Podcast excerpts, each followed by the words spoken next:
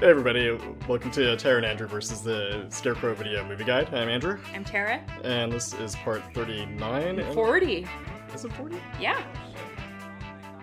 Alright, uh, this is part forty in our three thousand seven hundred twenty-six part series wherein we randomly select a movie from the Scarecrow Video Movie Guide, watch it, do a little research, and then tell you what we thought and found out. Yeah, last uh, installment we watched and discussed Some Like It Hot, which we both liked a whole bunch. Yeah, very uh, very progressive for a movie from nineteen fifty-eight, surprisingly. Definitely, and I, I think, um, so having seen The Apartment as well, which was also directed by Billy Wilder, with screenplay written by him and the same guy, I A L Diamond. Not shocking that it would be progressive, but it's just like how much so... Kind of took us both by surprise. Yeah, yeah for sure. So a, a pleasant surprise. Very pleasant. So, uh, as always, we are honor-bound to watch whatever movie we select. As long as neither of us have seen it, we're stuck. Uh, we do have a couple of exceptions, which you can read about on our website if you're interested. Otherwise, we'll invoke as needed. Yes, and uh, for this episode, it is, it is my turn to pick. I feel like there is no way that I'm going to pick something as...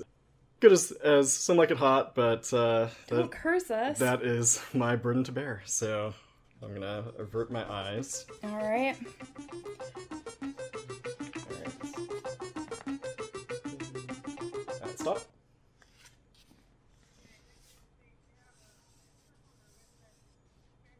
Okay. So we're watching True Romance. nineteen ninety-three, one hundred twenty minutes, directed by Tony Scott. Okay. Stars Brad Pitt, Dennis Hopper, nope, Dennis Hopper. you know, Hooper. And Dennis Hopper. and Dennis Hopper. whoop whoop.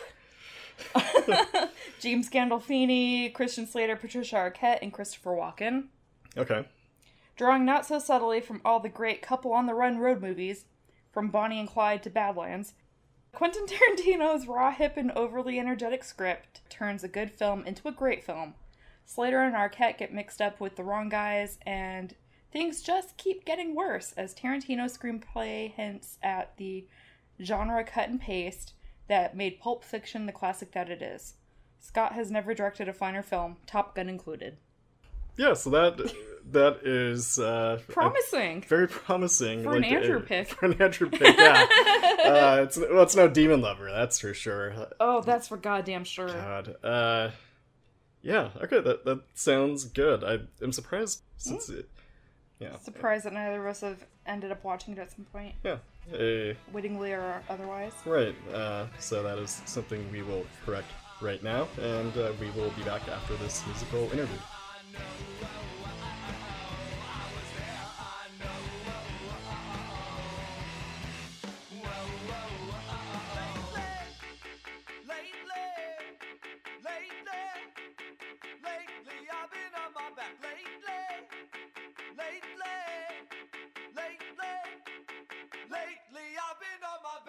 Okay, we are back uh, again after having watched True Romance. And I say again because this is the second time we're recording this part of the episode because I fucked up and apparently did not hit uh, the record button um, after we uh, yeah after we were talking about for about an hour about it, the movie. I went and checked. I'm like, oh cool, everything that we just said is gone. We've it's not lost been saved. It. And like I don't want to overstate how good that first attempt was, but it was. Probably the best thing that we've ever recorded, and you yeah. guys missed out on a lot of, of great uh, great goofs that are gone to to the ether, I guess. Uh, the greatest goofs. Our uh, finest it work. Was, it was the worst feeling, looking at the computer and then being like, oh. No. I don't think I could speak for like a full two minutes afterward. Yeah. And uh, so... here we go again. Yay! Take two. uh, so if we sound a little worn, yeah, worn down, a little bit more run down than normal, yeah, yeah. please, uh, please have, accept our greatest have apologies. Pity, pity on us, please. We, we'll do our best. So yeah, True Romance. Uh, should we just get into our rating, even though we know what each other have, has picked already? Yeah. Uh, the, the surprise is going to be gone here. But uh, the Ooh. the rating scale that we use, the five-point scale, starting with uh, don't watch, then maybe don't watch, and eh, and then maybe watch, and then finally at the, the top, uh, don't not watch. So on the count of three, we will simultaneously give our ratings. One, two... Don't not watch. I'm just, just, I'm just going to do that to you too, damn it. Yeah, uh, I beat you to you, the you punch. Me, you beat me. So, yeah, on the count of three, we will give our rating. One, two, three. Maybe, Maybe don't, don't watch. watch. Oh, what a surprise. God, oh, I never wow. would have guessed that uh, we would have settled on that rating. And I definitely have no idea why... Both of us rated it that way. Yeah. We definitely didn't talk about it for like an hour. Uh, God. yeah. I, uh, oh, shit. I'm watching the computer so closely to uh, make sure we that... We probably shouldn't is... have shit-talked about Gandolfini's corpse being used in a sitcom. Well, maybe we might circle back around to that. Maybe we'll, we'll see. Oh, boy. All right. I'm going to do it. I'm going to do it. Okay. Oh, oh, we can do this. I am pumped for talking about this movie. Okay. All right. Go. All right. So we are introduced uh, right off the bat to Clarence, who is played by Christian Slater. We see Clarence hanging out at a bar, and he's chatting with a woman, clearly trying to pick her up and inviting her out to a kung fu movie marathon that he's going to. And he's promptly uh, turned down. It's it's something that I feel like has to have come from, from Quentin Tarantino's like real life experience. It just seems like, oh yeah, this obviously happened to you. Like it just seems too too real. Well, the funny thing about that is uh, he did say that this was his most autobiographical work. Really? Okay. So there you go. Funny you say that. Yeah. And I legit did not mention this when we talked earlier. So at least that's a that's a it's a new tidbit. New tidbit for okay. you. Um. What else have you been hiding from me? So much. Don't dig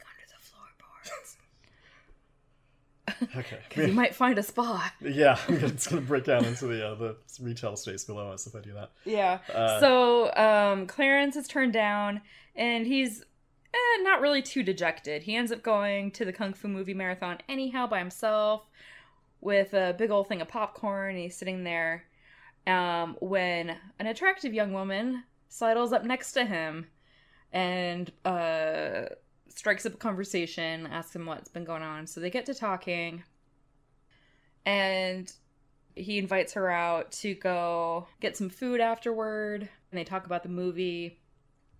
And then things are going really well, so Clarence invites this woman, who we find out is named Alabama, uh, to go check out the comic book store that he works at, and she like is acting super excited to look at the copy of the first edition of The Amazing Spider-Man, and, you know, things are going a little too well. Yeah.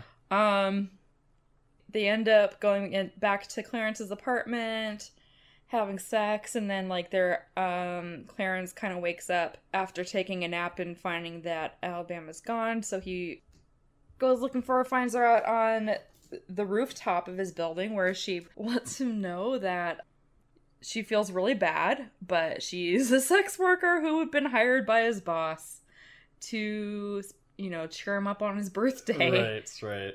So, uh, you know. And things have been going, like, a little too well, so it seemed suspect that he would meet somebody and she would just coincidentally like everything that he liked. Like, yeah, and, like, would be so willing to just, like, let's go, let's go fuck.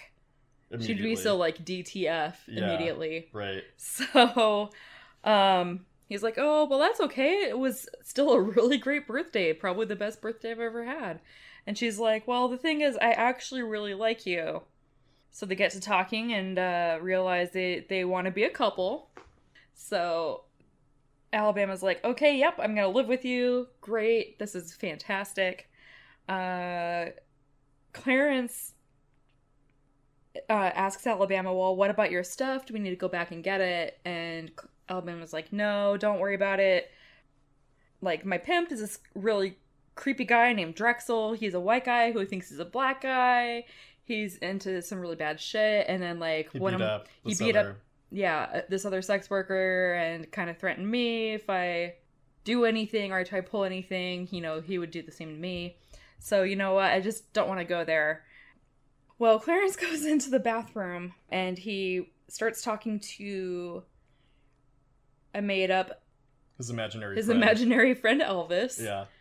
And, um, who says, well, clearly, Clarence, you need to go kill this guy, Drexel. So Clarence is like, you know what, Elvis, this is a great idea. I'm going to go do it. Let's go fucking kill Drexel. Clarence tells Alabama, well, I'm going to go get your clothes and I'm going to let Drexel know what the deal is. So Clarence goes over to Drexel's place, is let in, and we meet Drexel, played by Gary Oldman, who is hamming it up. Yeah, he is just, like, chomping on some scenery in this role, and, like, it's a very small part. He's only in, the, like, maybe the first like fifteen minutes. fifteen minutes or yeah, so. Yeah. And he is, like... He makes the most of the, those ten He definitely minutes. made the most of those minutes. Um... So Gary Oldman as Drexel is, like, in this, like, silk robe, crazy, crazy robe. Yeah, he's got long dreadlocks. He's got a grill. He's got this scar over one of his eyes and just talking like a real creep. Yeah. Like a super creep guy. Yeah. So Clarence is like, hey, Alabama's with me. Just so you know. And um, Drexel finds this pretty hilarious. And is like, hey, you can't take from me. And so they get into this whole scuffle. Clarence gives him, like, here, here I'm gonna I'm gonna buy Alabama out. Here's some money to, like... Oh, that's right. Let her... Buy her out, your contract, your fake contract. Right, so Drexel opens up the envelope and there's no money in it. He's like, all right, that's, that's pretty funny, but I'm gonna beat the shit out of you now. And I'm gonna go and we're gonna go get Alabama back, and that's that. So he, like, grabs... Clarence's wallet. He grabs Clarence's wallet and has his I D um, out and gives it to, like, one of his, his henchmen. And uh, Clarence pulls out his gun and promptly shoots Drexel in the dick. Yeah. And then not long after that, he kills Drexel, kills his henchman, and uh, runs up to one of the bedrooms where there's a, a sex worker who's, like, all freaked out. And he's like, oh, is this Alabama's suitcase? She goes, sure, fine. She's too traumatized. Right. To really give a coherent answer, so he grabs it and runs off back to his apartment. As soon as he gets there, they open up the suitcase and, gosh darn, it doesn't have any of Alabama's clothes in it. It's just full of bags of cocaine. Yeah. So, in his haste to get out of there, he leaves his fucking I D in the hands of, I think it's the bodyguard. Yeah, for Drexel. Totally. Like, so why not just, you know, leave a message on his answering machine to let him know exactly. Hey, I'm Clarence. I did this. I, I killed you. Um, here's my address. Come get me. So the main problem I had with the movie is that just there's so many people acting so impulsively, not like thinking things through at all. Just this at whole... all, not the barest amount of, of thought. Yeah, no forethought. No forethought, and uh, or afterthought in this case, when he just yeah. runs out of there without his I D. And so he, he gets back to their apartment. And he's like, I killed Drexel, and um, Alabama is like, oh, that's so romantic. And it's like, mm, that's maybe not the word that I would have chosen to describe what uh, just happened. But... Yeah, I would I would more be like, oh, wait a minute. I just met you. We decided that we're going to be together. And you went and killed a guy. Cool. I'm just going to say that's great. And I'm going to slowly back the fuck out of this apartment. Yeah. So, like, Patricia Arquette, who, who plays Alabama, like, later she had said that, yeah, when I was... reading the script, I kind of had a hard time with that part of that because that didn't strike me as being romantic. Like, maybe the fact that he was killing the mistakes that I'd made in my past, maybe that's romantic. And I'm like, that's very generous of you, but no, super generous. It's not, not romantic at all. Uh, so they go and get married because that was such a romantic gesture. And then uh, Clarence is like, oh, we need to go have you meet my dad. Like, I haven't seen him in three years, but let's go meet my dad. And we'll go on a honeymoon and get some money from him to do this. And really just like a pretense to get out of town.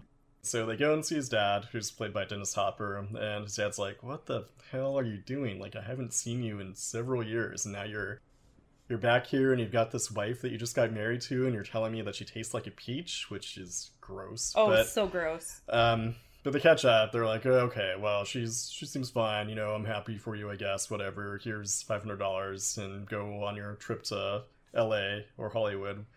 And uh, and as they're leaving, like, uh, Clarence's dad kisses Alabama lengthily on the lips, and it's just like, ooh.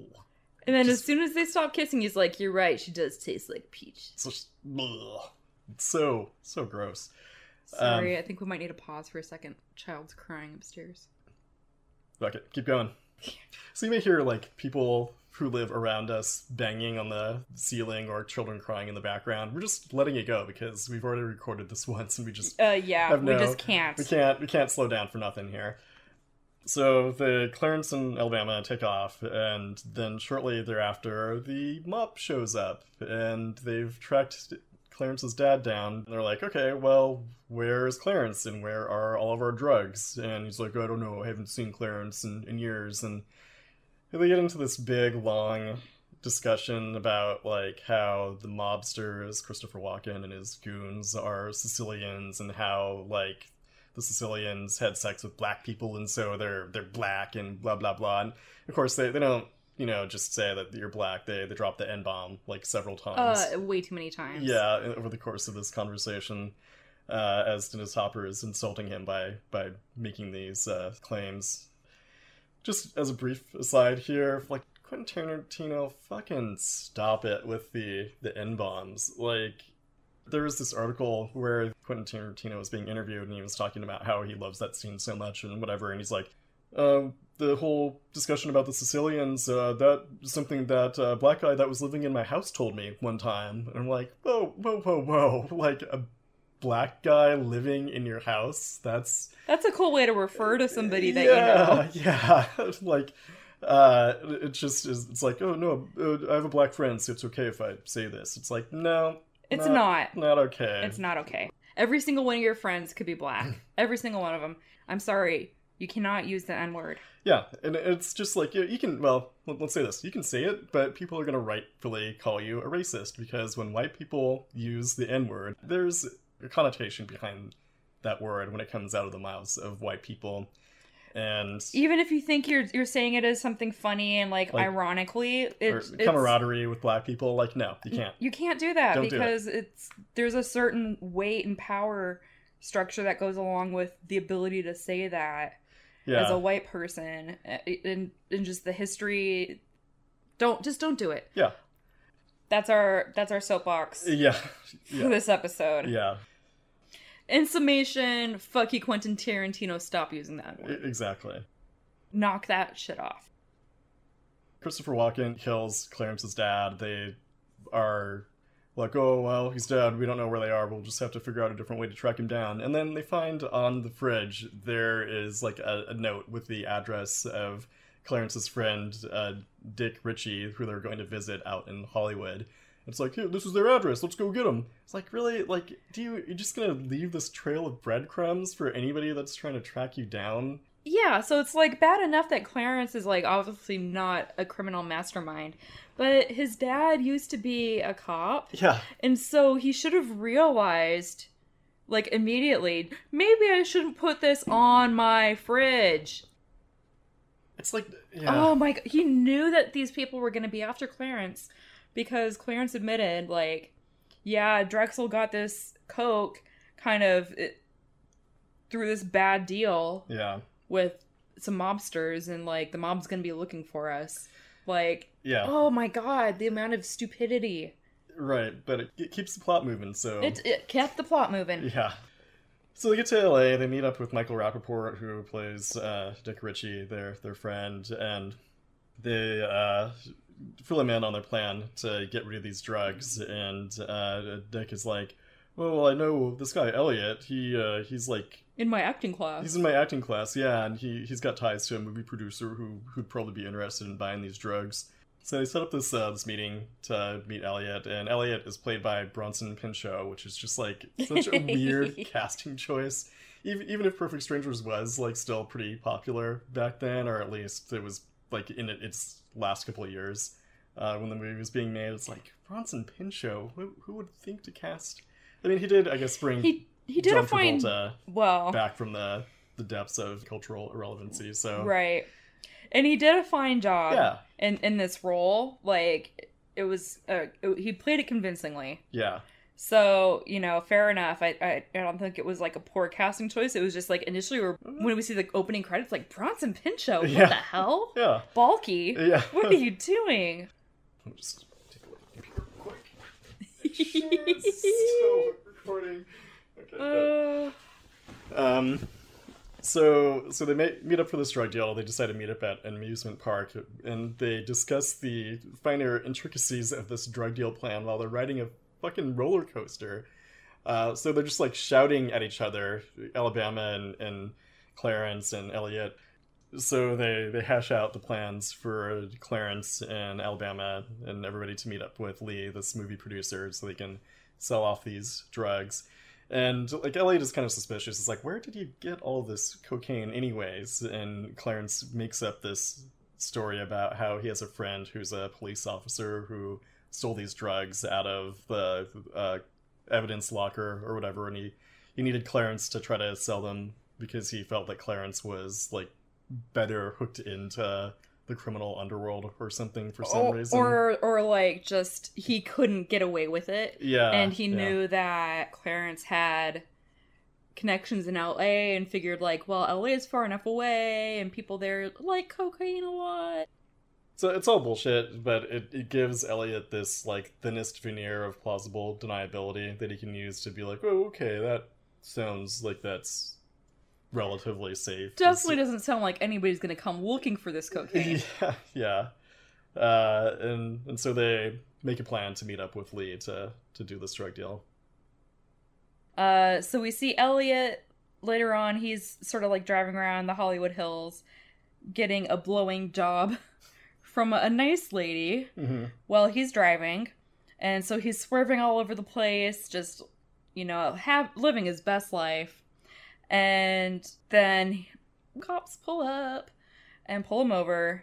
So Elliot's freaking out because he has uh, one bag of the coke from Alabama and Clarence that he'd been given um, as like a sample, basically. So Elliot's freaking out, trying to get the woman he's with to take the bag. She's like, there's no fucking way I'm going to take this cocaine off of you. Yeah. Like, I'm not going to jail, you idiot. Right, right. And so he's like, he, he keeps trying to foist it on her.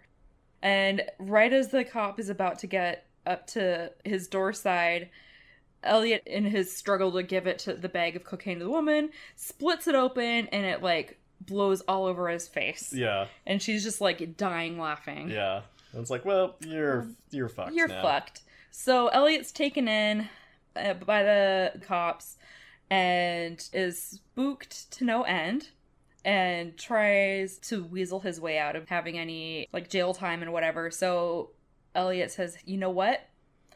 I know about this deal going down. Take them instead. And so the cops decide to make a plea deal with him as long as Elliot um, will act as a mole for this deal. They might let him off.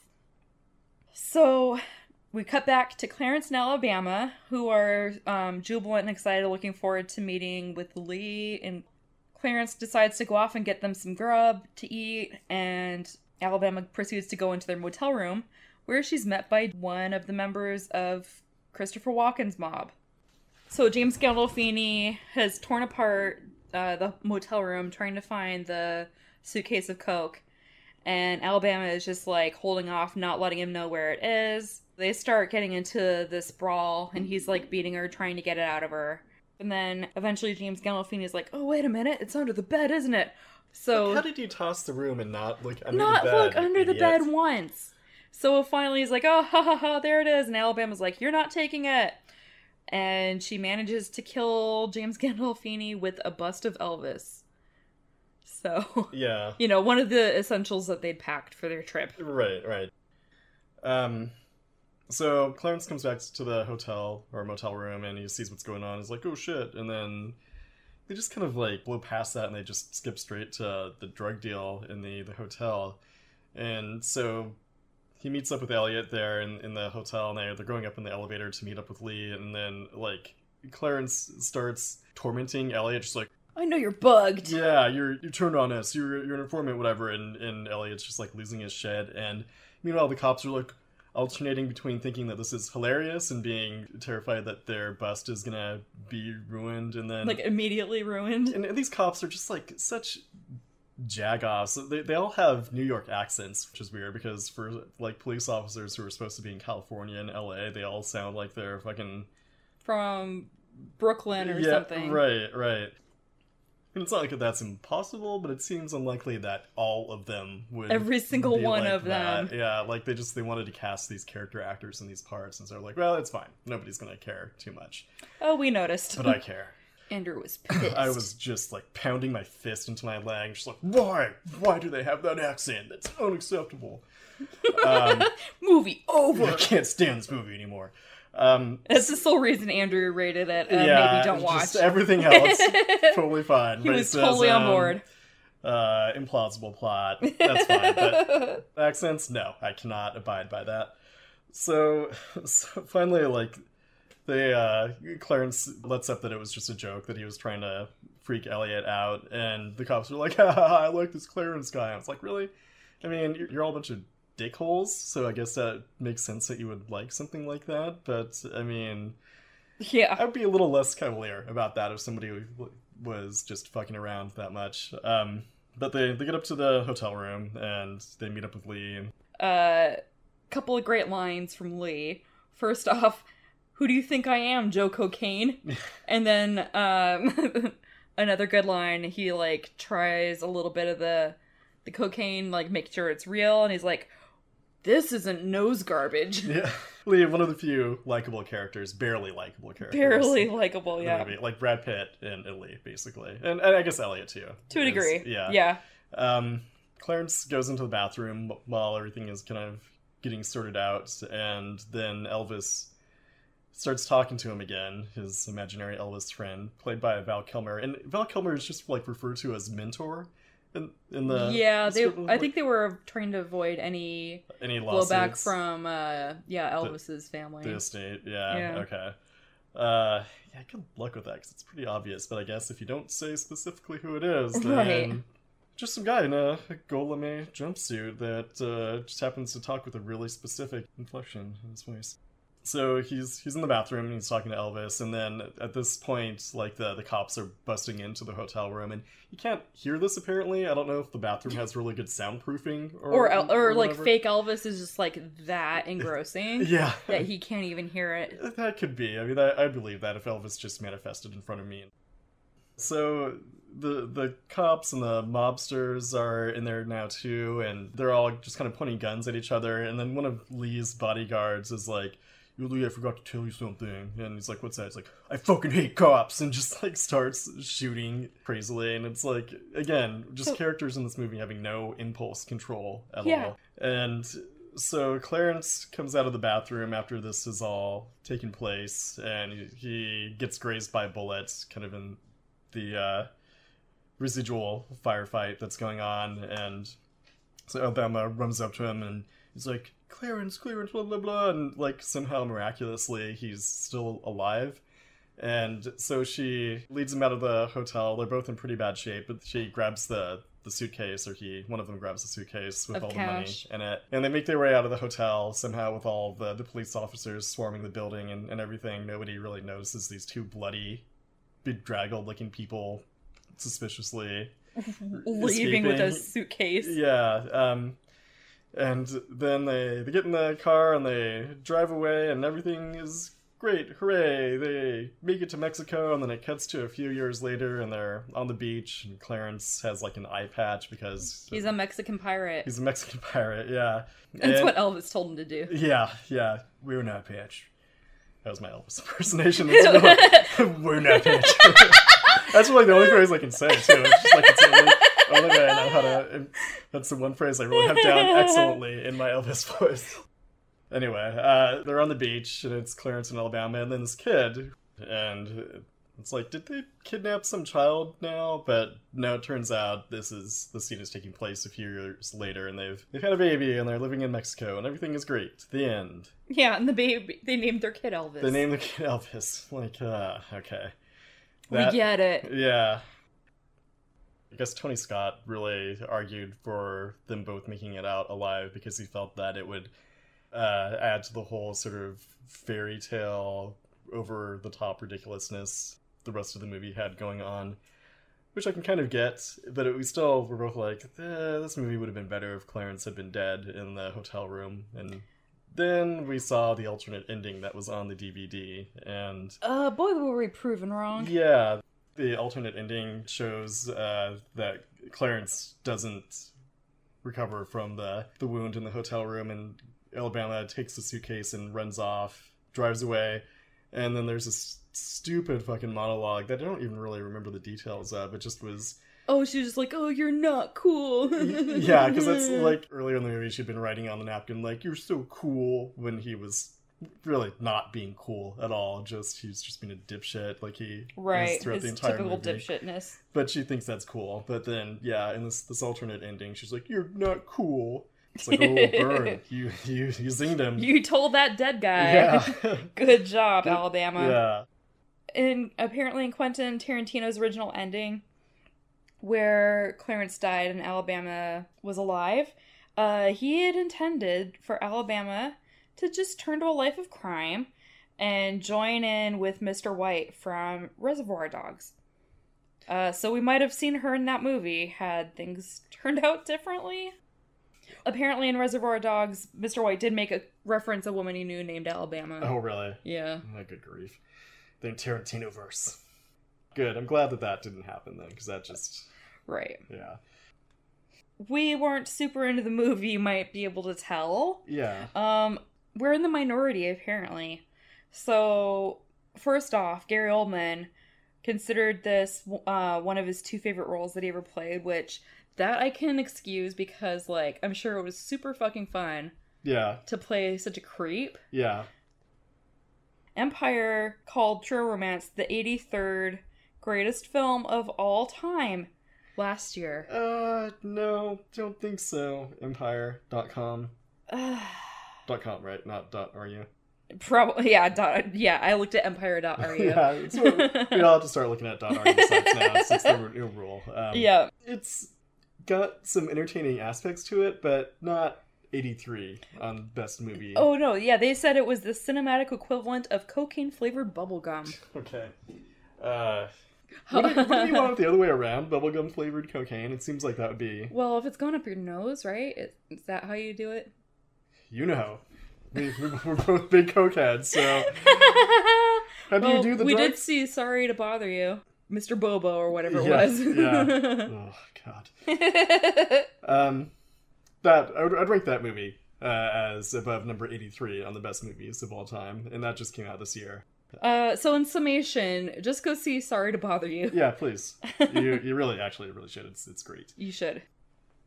The movie was really generally well-regarded. Roger Ebert gave it four stars. And again, kind of going back to the whole uh, problem that we had with his review of Funny Girl, where he said that, like, every other character in Funny Girl, aside from Barbara Streisand, was awful.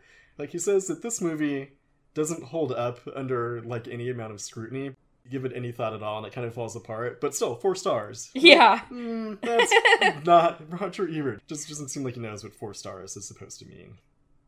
I think I feel like we mention him a lot. So we do. We'll just see who's who's more right. Let you guys be the judge. Yeah. Uh, so we're Roger Ebert, a man who has bad decades of movie reviewing and and like lots of credentials. Yeah. Or do you take a couple singing in an apartment in Seattle? Who've seen like the twenty movies or so, roughly. Like, that's enough. Uh, well, this is episode forty, so... I wasn't watching, like, twenty of the movies that we'd seen, and then, but more, more like, I've really only paid t- attention to the last three or four episodes, so... I've got one more thing. So some dude who, I guess, writes for something called Complex, I'm assuming, named Jason Serafino, listed Drexel as one of the top five coolest drug dealers in movie history. Yeah. Let that sink in. Yeah. top five people who think that they can talk to Elvis in a movie. Uh, Has that list been written? No, let's. Well, that'll be a special article special. on our website. Yeah. Yeah. This movie's not going to be on it though, so it's sorry. God. Uh. You know, there's so many cool drug dealers in movies. Yeah, I mean, it's such like, a cool profession. In general, like, drug dealers are cool. Yeah, glad to really have that quantified in a list form. So, a couple last things. Hans Zimmer did the soundtrack to oh this my movie. God. And the, the soundtrack, it's like all fucking marimba music. It's like, we were watching the movie, you're like, what is, what, who chose to have this be the soundtrack? Like, it doesn't fit tonally at all. At and, all. And like Quentin Tarantino likes that kind of tonal contrast in his movies between violence and humor and stuff. But that doesn't seem like that was well, behind the decision making here. Yeah, he didn't really he didn't direct it or yeah. anything, so he probably had no input right. on the soundtrack. It's just somebody's decision. Like, yeah, marimba. Let's let's have that be the backing music for For a movie scenes. That's set in Detroit, L A, and ends on a Mexican beach. Yeah. Let's just have a bunch of marimba music. It sounds like you're on a fucking Caribbean vacation. Right. Yeah. And then also just, it seems like such a weird uh, type of soundtrack for Hans Zimmer to make compared to like what he did for Inception or something. Very weird. Um, I guess the last thing that I found disturbing when we were doing research was that uh, when Bronson Pinchot, when he was uh, reading the script for the movie, he was filming, I guess, the last season of Perfect Strangers. And so there was a quote from him where he was talking about uh, being on the set of Perfect Strangers and reciting the entire pussy-eating monologue in his character Balki's accent. Like, that is not what you want to hear coming out of Balki's mouth. You want to hear these funny... Oh, Cousin Larry! Yeah, gently acceptable racist uh, jokes about foreign people. Quote, unquote, acceptable racist. Uh, yeah, well, I mean, what they... What thought. they thought was acceptable in the eighties. Yeah, it's like, ah, he's from a different place and he doesn't know how America works. It's funny. But, you know, God, God's working on all of us, like the, that I give always like to say. So, oh, yeah. Um, yeah, so, good grief. Like, really, Bronson Pinchot, like, we... You did, we, we like you. you. You did great. We really feel like you and uh, James Gandolfini should... No, I'm not going to try to. uh, we had such a good good goof in the first version of this episode. Oh my about God. Bronson Pinchot and James Gandolfini doing a show called Mob Buddies. And yes! How it was about James Gandolfini being a corpse. And uh, it was hilarious. It was so good. It was, it was much better than I'm making oh it sound right now. God. It's gone. I'm it's so tragic. sad. But, I mean, Bronson, if the idea intrigues you and you're, you're listening, and I know you're listening to this episode. Well, obviously Bronson's so, listening. Yeah, so, I mean, if you want to get in on this, you My know, buddies. We've, we've got, got some ideas in our head that we want to run past you. So, uh, we've got our email address coming up here shortly. We're, we're receptive to working with you. Um, you can work with us. So, hey, so. hey, Bronson, we're amenable to working with you. Yeah, I mean... mm. We'll we'll figure out how to how to schedule you in with yeah. everything else we've got going on. Yeah, we're, we're, we're busy. You know, we're, we're shooting to the top. Come on, Mob Buddies. Mob Buddies. Perfect. It writes itself, really. So, uh, so yeah, speaking of our email address, if you have any comments or feedback or if you want to suggest any movies you think you might like, you can always send us an email at tara and andrew versus at gmail dot com. Um, tara and andrew versus dot com is the address for our website where we post our show notes and all of that. You can also... keep in touch with us through our Facebook group, uh, Tara and Andrew versus the Scarecrow Video Movie Guide, and we've got an Instagram account that we use sporadically, so you yeah. can take a look at that as well. Trying to use that more, so. Yeah. Go let us know what you think. Yeah. Go let us know. Go, you go. You go. And let us know. Yeah, please. Just go. What you think. Go let us know. Go and let us know. Bronson Pinchot. Especially Bronson Pinchot, please. Yeah. So... Uh, thank you to the fantastic Seattle Band Boat for allowing us to use their song Lately off the album Setting the Paces. Thank you, Boats. And uh, last of, but not least, by any stretch, support your local independent video stores. Bronson, when you're in town, we're talking Mob Buddies. We'll take you to Scarecrow. Yeah. You'll love it. We'll drive you there. You have to find yeah. your way back. It's a one-way trip. That's just how we roll. So... Uh, if you're not in the Seattle area, there are also other great independent video stores, and yeah, they, they would appreciate and could use your support. Yeah. Okay. I have to go to the bathroom. So and that's all. And that's all. So, So until next time, catch you later, potato, potato hags. hags.